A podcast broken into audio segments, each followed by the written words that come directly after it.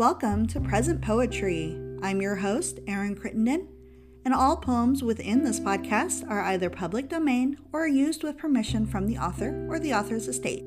It's a fun time for poetry lovers of all ages, so sit back, relax, and get ready to hear some poems of the past and the present. This week's featured poet is James Parkerson. James Parkerson is a tragic example of a poet lost to history because, despite my research, there are very few facts about this poet I can offer you. I do know that he was English born and lived in Norwich for most of his life. He may also be the eldest son, as indicated by his full name of James Parkerson Jr., and was possibly a religious or spiritual type.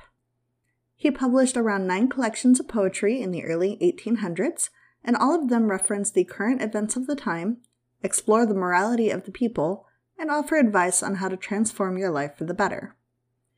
Today, we will be reading a variety of his poetical works, and it is my hope that present poetry can breathe some life into this forgotten poet and give him a taste of the influence he may have enjoyed in the past.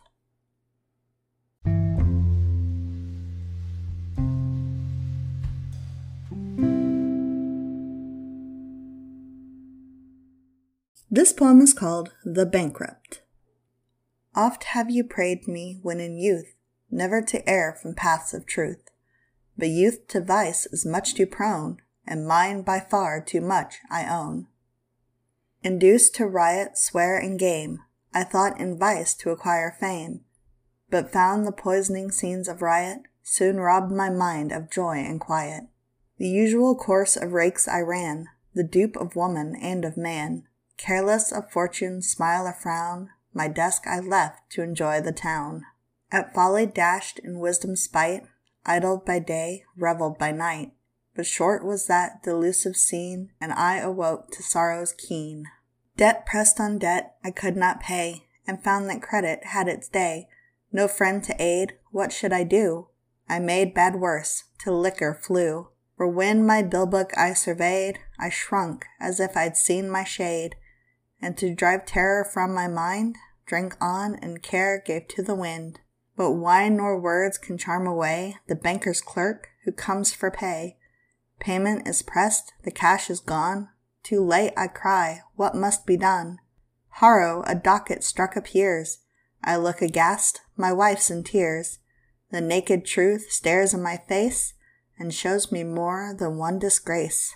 My keys a messenger demands while as a culprit often stands, the humbled bankrupt lowers his view and sees the law its work pursue. Soon comes of all his goods the sale, which like light straw before a gale, the hammer man puffs clean away and cries, They must be sold this day. They are so, and I'll tell you how, at loss you'll readily allow.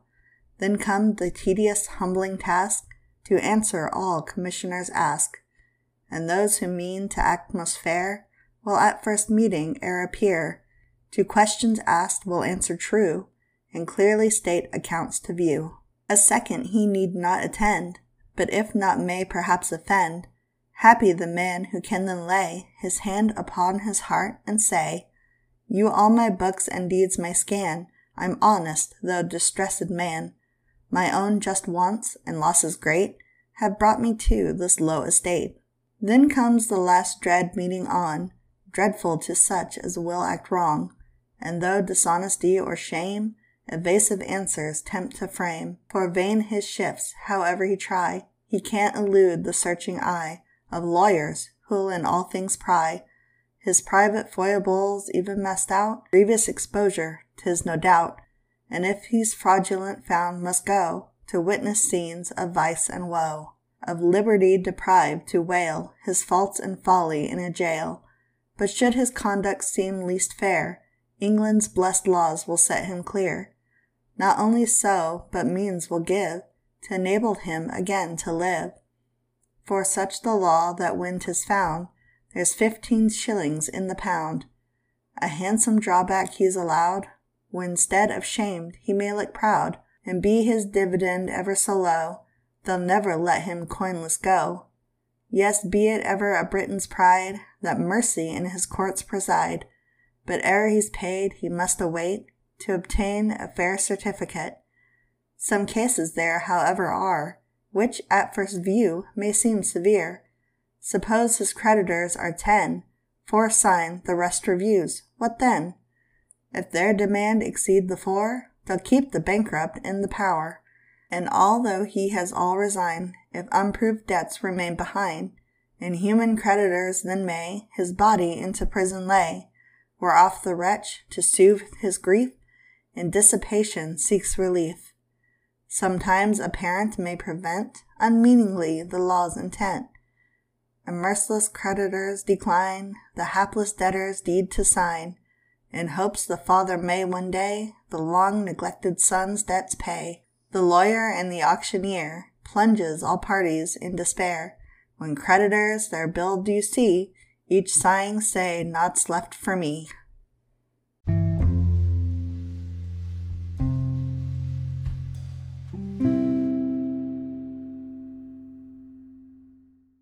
This poem is called The Lion and the Orange Grove. Three jackals were a prowling scent, it is supposed with ill intent, at least to make a prey. On anything they saw was good, so dashing furious in a wood, they seized without delay. An orange tree well hung with fruit, it apt the lion's taste to suit, but jackals forced away. The owner of the tree declares he'll strip the lion of his ears or make him sharply pay. So to it furiously they went, he'll make the lion soon repent for seizing other store. He craved for mercy night and day, the owner of the fruit won't stay, but will him sadly gore. Sharp pains run down his aching side, the lion on his knees loud cried, I will do so no more. The orange man declared with glee, Your minion shan't have liberty to enter here no more. Never shall you have the power to take my fruit away for hunger's sake, but I will have a change. My tale of woe none can deny.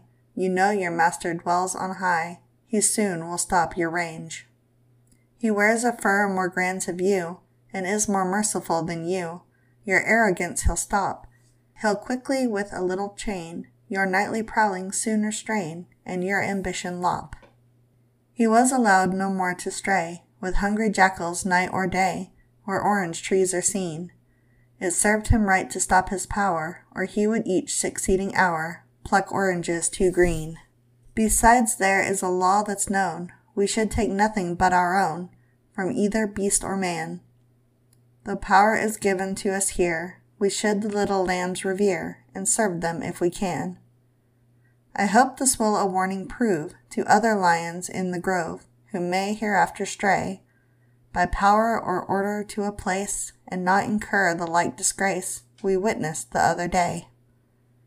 The low-bred minions seek to bind the smaller ones of a gentler kind, but in this happy isle a savage beast is laid aside for every reptile to deride or hourly to revile.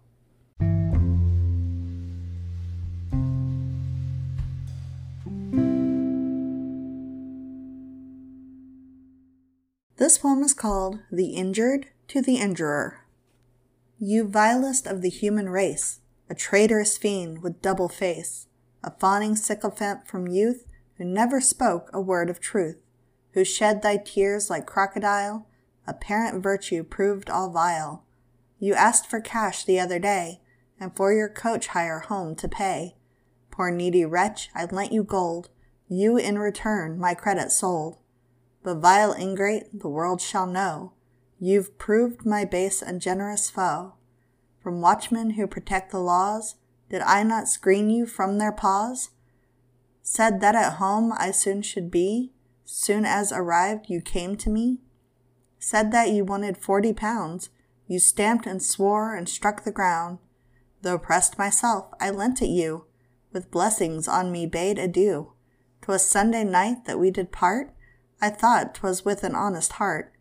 You said my brothers here would be, to lend me aid and set me free. Instead of brothers, bailiffs came, to caption me and hurt my name. They had a writ from Mr. Blake, my body into prison take. Vile wretch, you'll have the public scorn, to curse the day that you were born. I'll publish to the world your knavery, and write my name the injured savory. Interest leads mankind to stray from honesty both night and day. When fortune smiles, friends we do meet that greet us kindly in the street. But when they see us in distress, you'll frequent find their number less. Too well I know this to be true, and worthy neighbors, so do you. When you can spend a pound note free, a clever fellow you will be. But when your purse is empty grown, those compliments from you are flown. It's not, dear sir, I wish to see you at my house to dine and tea. Do but just say you'll to them roam, they'll say they cannot be at home.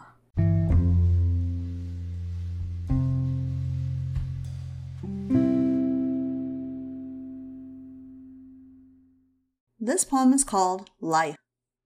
Whenever you walk the hill or street, a flaunting dressing thing you'll meet. Her wanton air would fain beguile a thoughtless youth to stray awhile. Her conversation gross he'll find, chaste modesty she leaves behind. That goddess seldom now appear where people walk to take the air. She daily must in laces dress, although her parents in distress. She'll get them any way she can to marry some unthinking man. When he the flaunter do obtain, on pleasure's wings she'll fix her brain. His shirts or stockings she can't mend, but must them to a neighbor send, and tell her husband he must stray with her to see a merry play. He must comply, or else he'll find she teases much his gloomy mind. Often she does the man reproach because he cannot keep a coach tells him she cannot rest at home, and do with finer people roam. The husband, now alarmed, appears, to just his reasons for his fears. Truth silence now his sad alarms, she's fled into another's arms.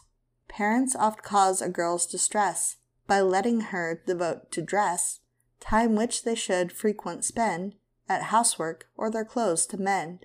A watch must now adorn the side, to fill their minds with erring pride, tells her that every fop admire, and soon she'll gain a country squire. Again, I say a boarding school too often makes sweet miss a fool, put such strange notions in her brain as she cannot good sense retain. When miss is taken from the school, she wants in everything to rule. There she perhaps may learn to dance, alike the paltry things from France. This plain truth I dare to tell, but few from them correctly spell. Too often write so bad a hand that scarce one line you understand. Their education often makes them only fit for lords or rakes. To miss and schools I bid adieu, and will another tale pursue. Many a tradesman in this place brings on themselves their own disgrace.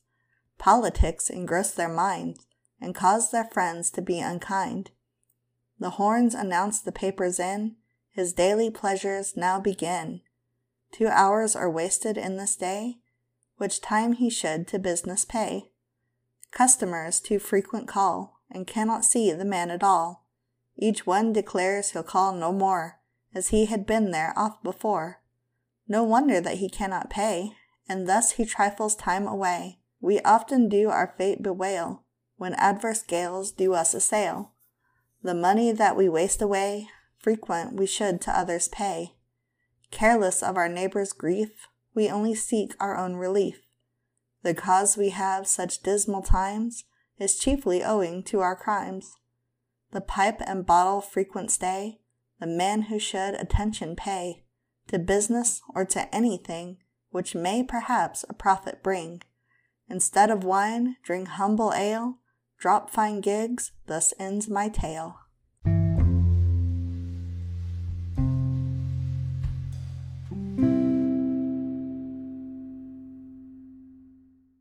This poem is called Serious Reflections.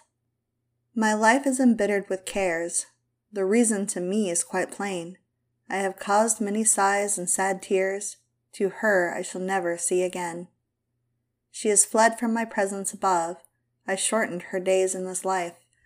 To share true angelical love, she is freed from all pain, care, and strife.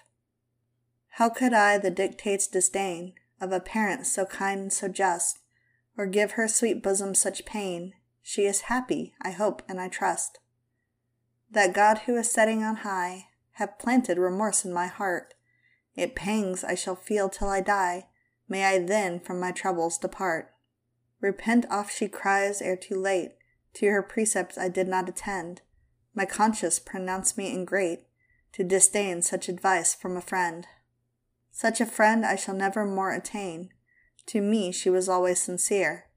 I hope I shall meet her again when I'm summoned on high to appear. May repentance atone from the past and cleanse me from every stain.